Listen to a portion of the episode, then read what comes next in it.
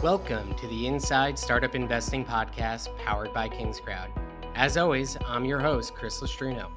From discussions with founders and V Cs to industry experts and special guests, we want to provide you with the inside scoop on all things startup investing. Whether you're investing fifty dollars a deal or five hundred thousand dollars a deal, we have the stories you need to hear before clicking invest. From the metaverse to spaceflight and beyond, join us as we explore the world of startup investing for all. And now, on to this week's episode. Welcome to another episode of Inside Startup Investing. As always, I am your host, Chris Lustrino, and today we are joined by the great Darren Marble. Uh, I'm really excited to have this conversation with Darren. Darren has done a lot for industry across multiple different fronts. Um, he is the founder of Issuance, as well as the creator of, or one of the creators of Going Public. Um, he's been around the space for as long as anyone else has been in this industry and is doing some really, really cool things to help try and drive forward the retail investor markets when it comes to investing uh, in private equity type opportunities. So with that, I want to kick it off. Darren, thank you so much for being here today. Thanks, Chris. It's so nice to be with you. I appreciate the opportunity. Of course. No, always happy to be able to chat with you, Darren, and, and kind of share insights and thoughts on the industry. Um, so let's start with a little bit of your background and how Issuance and Going Public are kind of, um, I don't know, additive to one another, and, and how you think that will help push the industry forward. Yeah, look, I appreciate it. So I run two businesses that are in the same industry and, and roughly have the same mission, which is to democratize investing uh, for the masses and provide easier access to capital for small and emerging businesses. So Issuance is my fintech. Uh, it's a SaaS capital raising platform for exempt issuers. We support Reg A, Reg D, and soon Reg C F financings. And then Going Public is a show. It's a show like Shark Tank, but we allow the viewers to invest into featured startups while they watch. And the show uses Issuance to process investments. So as you're watching an episode of the Going Public series and you see a company you want to invest in, when you click to invest, Issuance is the white label solution that allows the viewer to very quickly become an investor, actually in about forty seconds from start to finish. That's really cool. So the T V show, uh, this is something really unique, obviously hasn't been done before. Um, first up, want you to talk to me a little bit about the challenges that you have faced in trying to create this, because I think we all know that trying to build in this industry is really hard. Now you're pushing the envelope one step further, which is saying, like, we're going into the media business in order to help generate, you know, investment and all of that type of stuff. So how has that process been, and what do you think it will do to help shed more light onto our industry? You know, look, we started off, Chris, as marketers of the earliest uh, Reg A financings back in twenty fifteen, when Reg A actually went into effect as a securities exemption. And what I realized very quickly was that the marketing of the deal was not only critical to helping founders raise capital, but it was also the hardest thing to do. And so it's also known as retail distribution. In other words, what is a marketing strategy for a founder? How are they going to actually market their deal online? Uh, turns out it's not easy. There's no guarantee that just because you allocate one hundred thousand dollars to a paid media campaign, you're, you're going to generate uh, even one hundred thousand dollars in investment back. And, you know, the other observation I had was that, you know, look at this industry. It's about a six billion dollars industry between Reg A and Reg C F. Um, it's not a one hundred billion dollars industry. Well, why not? There's dozens of platforms. There's three securities exemptions that founders can use to solicit their investments. And two of those, Reg A and Reg C F, permit the non-accredited retail investor to participate. Why hasn't this industry become mainstream? And so the conclusion I came to is that in order for this industry to actually be mainstream, it needs a massively mainstream vehicle.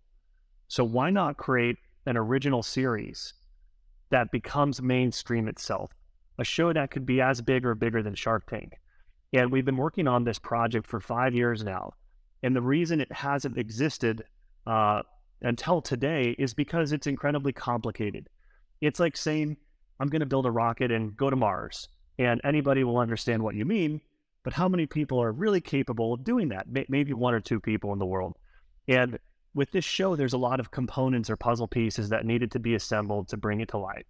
There's a production involved. It's actually a multi-million dollar production We needed a distribution partner. We weren't going to put it on, you know, our own website and expect people to show up. We needed to plug into a media company that already has millions of uh, people, potentially investors as well. Uh, we needed a business model. We needed capital. There's a platform that's needed. There's rules and regs, S E C compliance. And so it took us four years to put the first season out. We had four startups featured in season one of Going Public.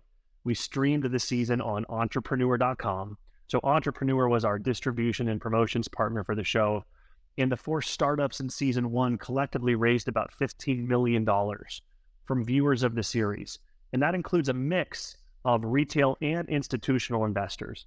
And so that was enough to prove the concept that we could put a show together where we follow the stories of founders on their capital raising journey and allow the viewers at their discretion to buy into the deal through a seamless investing experience. And yet we also thought fifteen million dollars between four companies, it's actually not enough. We needed to take the series upstream. We needed to find a distribution partner that could help these companies raise eight, nine, maybe ten million dollars uh, by putting them in the show. And so we've signed a distribution deal now with a financial media partner that we are on the heels of announcing in the next two weeks. It happens to be a one point five billion dollars financial media company. There's not a lot of one point five billion dollars financial media companies out there, uh, but we have attracted the right distribution partner to help us take this show upstream. And we're we're just thrilled to get the next season out, uh, probably in May or June. Three companies, six episodes, shorter episodes. So we're tightening the format. We're making it more entertaining, more engaging. We learned a hell of a lot from season one, and we just we can't wait to announce it because I think it's going to be a game changer for the industry. Love to hear that. And um, let's talk about how you actually build a T V show into a business that's generating both cash flows for you as well as helping those founders raise capital. So one knock against our industry, I think, over the past several years is it could be very expensive to raise capital in these markets, especially if you're spending tons against marketing and not creating, getting a great R O I, and you're you're spending a ton in fees, right, via the platforms. Um, so how are you helping to manage those costs, and how are you still making sure that you get paid for providing that show? You know, look, we have what we consider, Chris, to be the anomaly asset or platform in the industry. We're the only group that actually has a original series uh, with a high caliber production and a distribution partner. And the distribution is really uh, a moat for us. There's no one else that has the type of distribution deal that we do with our, our media partner. Um, and nor was there one prior to Entrepreneur as well. So the value prop for a company being in the Going Public series is actually twofold. Yes, any company we sign can raise capital from anybody over the age of eighteen globally, but it's also an unfair way for these companies to promote their product, to generate revenue by acquiring customers. The millions of people who are watching these episodes can be both investors and customers at the same time. And so for that opportunity, we're actually charging what are undoubtedly the highest fees in the industry. So the cost to appear in season one was a quarter million dollars cash and two million dollars in stock. So there was a cash fee and there was a stock fee. And both of these fees, by the way, are, are independent of how much the, the companies raise. Um, so we're paid the cash fee up front, the stock fee is on the vesting schedule. And again, companies signed up for this deal not because they were technically desperate to raise money. In fact, the companies we're attracting are like the top one percent of issuers in the industry. These are companies doing twenty million dollars in one year and forty million dollars the next year. Some of these companies are profitable or break even. These are companies that typically won't list on a third-party marketplace or listings platform. They're too big, they're too successful. But the reason they wanted to pay these fees is because they can raise capital from viewers, but we're also giving the founders a platform to unfairly market their brand, to acquire customers, to create mass awareness for their company with millions of people around the world.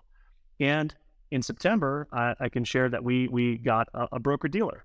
So we raised our hand with FINRA and said, we'd like to be regulated. We see an opportunity for this company, our company, to have a broker-dealer so the broker-dealer can charge success fees. So the, the new model is now a cash fee, a stock fee, and a broker-dealer fee. These are the three levers that we are playing with. Um, now, just to put it out there, like I said, th- these are the highest fees in the industry, but where else can a company go, Chris, where we're going to make them the stars of their uh, of a show? And this isn't a two-minute pitch video.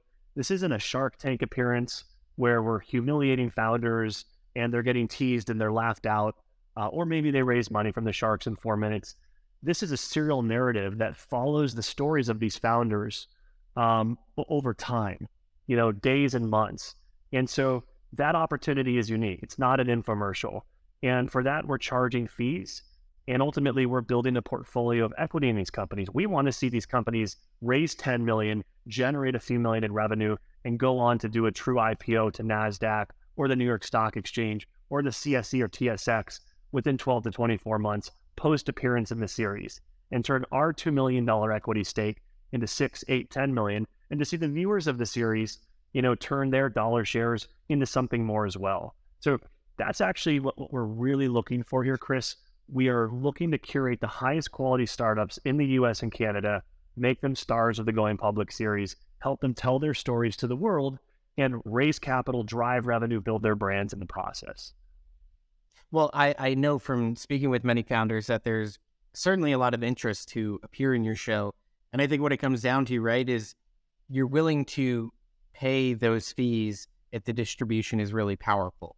Um, and that's what it comes at. It's how do you get the word out? And I think that's the biggest challenge every founder will face when they come into this market is how do you get the word out? How do you get people engaged? And then also there's some really savvy founders that I've talked to where it's, I want to get the word out and I need to raise the money, but also this is a major exposure play where if I'm planning to I P O in twelve, twenty-four months, I better have the right story building up to that and have that momentum play on my side as well. Um, so it's really interesting, obviously a super unique model. Um, if if founders are listening to this and they want to apply for maybe season three, how do they go about that process and what does it look like? They can go to going public dot com and click apply, and they can send us their deck. We'll take a look at every company that comes through. You know, we're now looking at signing Reg C F issuers. We're looking at Reg D five oh six C because Issuance has products that support those offerings. Issuance is the exclusive platform uh, for the series. So companies that are listed on other platforms, they're actually ineligible uh, to be in the series, just to put that out there. But look, we're, we're coming downstream to a degree because we love the Reg C F market. We see companies raising capital on these platforms, and some of these companies are actually uh, really interesting. They have good business models. They're growing fast. They've got charismatic founders that would play well in a show like this. So we're, you know, kind of in process of evaluating our fee schedule to see if we can reduce those fees and make them uh, palatable Uh, and digestible for smaller companies that aren't going to have raised ten or twenty million dollars in a previous round of funding and, you know, are looking for more exposure than capital. Um, but they can go to going public dot com, click apply, and we'll, we'll look at anyone. Nice. Now, you talk about having industry high fees when it comes to going public because of the built-in distribution. Now, Issuance, I think, is kind of on the other side of the spectrum, which is probably some of the lowest fees in the industry in terms of a marketplace. So talk about what makes Issuance unique and how do you keep costs low for founders? Yeah, it's a really good point. You know, I've got these two businesses and they do operate at different sides of the spectrum. Industry is a fintech. It's a white label solution for companies raising capital online. Um, we have really built our brand around the Reg A industry. Now we're in Reg D, soon to be Reg C F. And I look at Issuance, Chris, as a processor of investments. I look at Going Public as more of a capital raiser. Right? We're being paid to provide massive distribution with the idea that the viewers of the show can invest.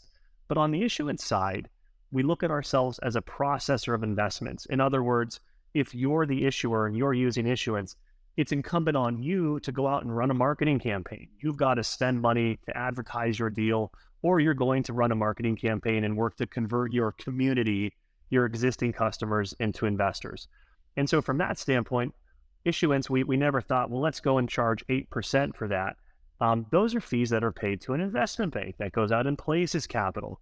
So Issuance fees net out to three to four percent of the deal uh, because we look at these deals as we're taking your customers and helping you convert them into investors, or you're going to spend fifty or one hundred thousand dollars in a marketing campaign. Why should the platform charge you fees as if that, you know, those dollars are being raised by us? They're being raised by you. So what we're known for in the industry are two things. We've got the slickest user interface in market today. Investors can check out for securities in privately held companies in about forty seconds. We were the first to bring to market Apple Pay and Google Pay as checkout methods, which is how people expect to buy online. They should buy securities the same way from their iPhone, Google phone, two clicks, and you're in the deal. And then we're known for having some, if not lowest fees in the industry, uh, so that we've got a superior product at a lower cost.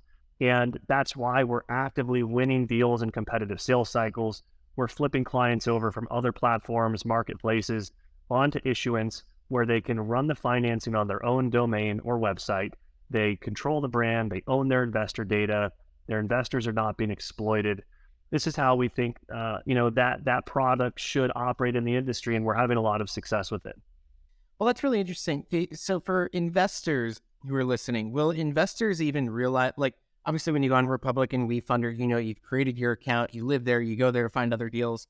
But what you're talking about is a white label solution, which very simply means I could create a page that looks like kings crowd dot com, but it's for actually investing in my business. And you're kind of the back end of that. So do investors know they're going through Issuance, or is it really just, oh, I'm going and investing in this individual company, and you're essentially the payment process?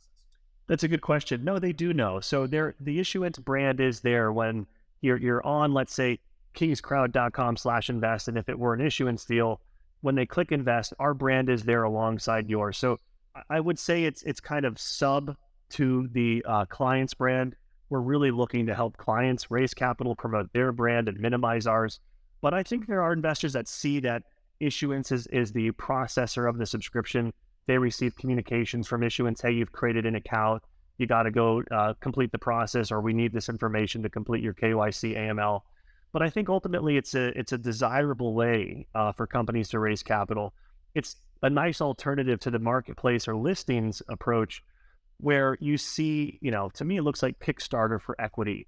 And I've always been shocked that somehow that's become a popular model. Even in two thousand twenty-three, companies opt to list their deals on a platform alongside one hundred other companies that they have no association with, may not want to be associated with.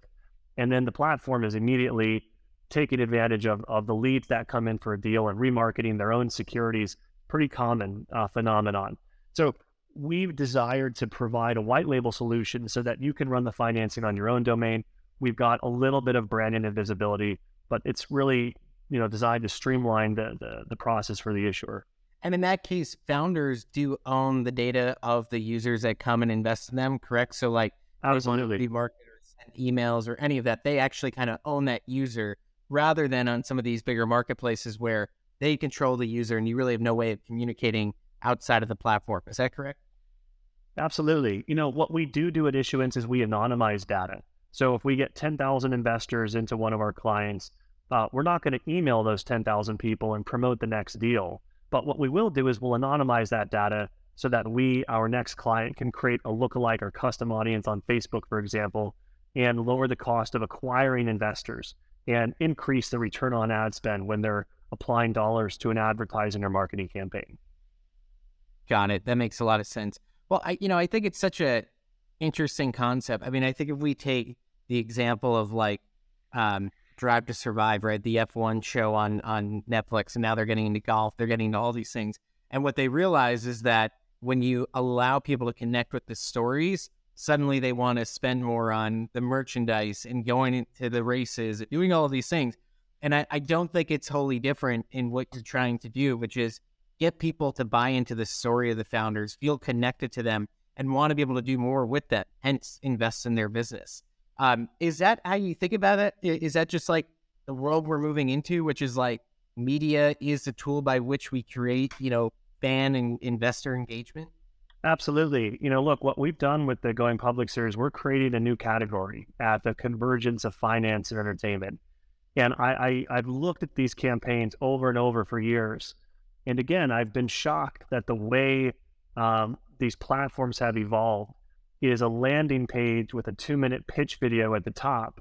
And that pitch video becomes the primary, you know, sales asset that's used by founders to attract investors and tell their story and ultimately raise capital for their companies. And we were, you know, part of the the, the marketing firms. Well, I had a marketing firm that was kind of pioneering and putting these videos together. And we learned very quickly that the better the pitch video, the, the greater the likelihood for a founder to raise capital. But I also realized it wasn't enough. How how much can you learn about a founder, Chris, from a two-minute pitch video? What are they going to show you? They're going to show you the highlights. They're going to tell you all the positives, right? But that's not how business works. That's not how real companies work. There's highs, there's lows, there's everything in between.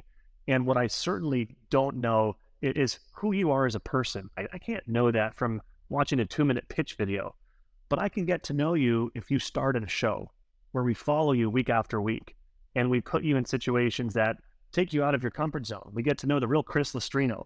Um, how do you act when you're out of your comfort zone? What are your passions? What's your why? What's your mission? These are things that we desire to capture in the Going Public series for this precise purpose of creating a better, stronger bond between you as a founder and the millions of people watching the show. Um, people certainly want to know about your business. They want to know about your financials. They want to know about your chances of, of delivering a return. But, you know, you hear this saying, you bet on the jockey, not the horse. They want to know about Chris. And I can't show people who Chris is on a campaign page, um, uh, you know, with a two-minute pitch video. It's impossible to do. So we're innovating in a way that founders are able to tell their stories to the world and to create a strong emotional bond with the viewers of the series, some of which will become investors. And to me, this is just an obvious play. Um, again, easy to pitch, but very complicated to execute, which is why it took us four years to put the infrastructure together. And just now, you know, in, in the beginning of year five, We're we're about to mount a major distribution deal, but none of it came easy. But we're just so excited about where this show can go. In our minds, this show should be bigger than Shark Tank. Um, it, it deserves to be, and so that's that's our goal. We're gonna we're gonna get there or die trying. Well, media and financial services are probably two of the hardest industries to build in. So kudos to you for deciding to go down that very difficult and challenging path. Um, well, you, you're a founder yourself, obviously. I think you've raised about ten million dollars for these two unique businesses that you're building now. Um, and you talk a lot on Twitter about kind of your unique approach, um, with one of those being, uh, you know, being a sober founder, right? Not not drinking or anything. Talk to us a little bit about how that came to be and, and the impact that's had on kind of your career and, and where you think you are today because of that. Sure. So, uh, you know, I had an agency um, ten years ago that was a marketer of Kickstarter campaigns. It's how I got into the, the Reg A industry. And I was struggling to build that agency into a viable business. The deals we were selling were small, they were rinky-dink, we couldn't hire quality people. And and I felt that I had created a monster of a business and I wanted out of it. And so I hired a coach to give me business advice, to help me improve the business. And the coaching took the form of a weekly call every Thursday from eight to nine p.m. in the evening. Uh, it was a, a mentor and, and former manager of mine in the Oracle community. And I would just vent to this guy. His name was Adam. And I would just complain about all the reasons I was frustrated with my company and why it wasn't working, wasn't working. And I kept saying to Adam, I, if I could only, you know, raise a million dollars, if I had this partnership or this deal. And he listened to me for three months. And at the end of the three-month coaching session, it was time for him to kind of give his advice. And his advice was for me to quit drinking for ninety days. And I remember feeling insulted when I heard that advice. I said, Adam, how is that your business advice? I've been telling you about my business and the things I need to do in my business. He says, Darren, I hear you, but you keep externalizing your success. If you want to have a business breakthrough, you need to transform yourself first. And so I challenge you to quit drinking for ninety days. And it was the most counterintuitive advice anybody had ever told me, but I took him up on it. I had nothing to lose. And sure enough, you know, ninety days went by. I felt good, decided to keep going. At six months, I felt even better. At a year, I felt great. And at the two-year mark into my sobriety, I achieved my business breakthrough with uh, some of the early Reg A campaigns that I was leading at CrowdFundX. And we were signing deals, Chris, for a quarter million dollars, uh, three hundred thousand dollars cash. We're getting these fees paid up front, right? And those fees provided the opportunity for me to leave my career selling Oracle software and become a full-time founder. And that was my dream. And so now it's been nine years. I've been sober for nine years. I don't drink, I don't smoke. And to me, sobriety is a superpower and competitive advantage. And now I now challenge founders to quit drinking for ninety days if there's something not working in their business. They're struggling to raise capital, they're struggling to hire a co-founder, find a co-founder, whatever it is, um, why not give yourself every opportunity to succeed? Nine out of ten, nine out of ten startups fail. The odds are against you. Well, what are you willing to do to be the exception? What are you willing to give up to be the anomaly that succeeds? And to me, it's a test of um, conviction and dedication. If you're willing to go all in and put your time, energy, and focus into your business, you will be that outlier. And for me, sobriety was the breakthrough. But like anything in life, it didn't happen overnight. You know, I just told you it took me two years of these small micro improvements in productivity, efficiency, before I really saw the change. Um, but I love talking about it. Uh, I think people misread me sometimes. They, they think I'm this kind of boring guy that doesn't drink. I've done it all, man. I, I you know, I've smoked, I've drank more than that. And none of that got me anywhere. There there was no tangible value I ever got from, you know, buying fine wine or smoking weed. It, it, it didn't work. I don't think it works for, for anybody, honestly. Um, so to me, it is counterintuitive, advi- counterintuitive advice, but some of the best advice you can get as a founder uh, because it's uncommon. And again, transform yourself to unlock your personal breakthrough. Really cool. Absolutely love your story, and, and congrats to you on all your Thank success, you. Everything you've been able to do. Glad that you share that story with others and try and help others along this extremely challenging, hard path that, that we're all on and try to figure out day by day. Um, so you know the struggles of, you know, trying to build something really great, especially for this industry that we're, you know, creating out of thin air, right? This didn't exist five, six years ago. So from your perspective, what would you like to see both change and happen in the coming, call it three to five years, that you really think could be transformative for our industry? Yeah, it's a really good question. You know, look, I think there's got to be some way for the deals in our industry to be institutionally priced, right? And I, I want to see more investment banks come into the industry. I want to see more broker dealers. And I'm not talking about the types of broker dealers that you and I are familiar with, like the broker of record that charges one percent and twenty-five K. I'm talking about broker dealers that can advise founders on deal structure.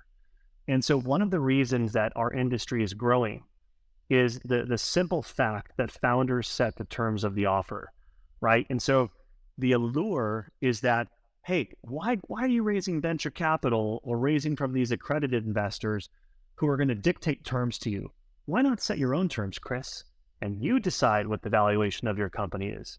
And you decide what the deal structure is. And hey, Chris, you've got a community. You're going to raise capital here. So the allure is you set your terms. And what that means is you're going to retain greater ownership and control of your company. But the downside to that is, what if you say, you know what, I'm worth a billion dollars. And you're not, and you're only worth fifty million. And so some founders are are pushing the limits.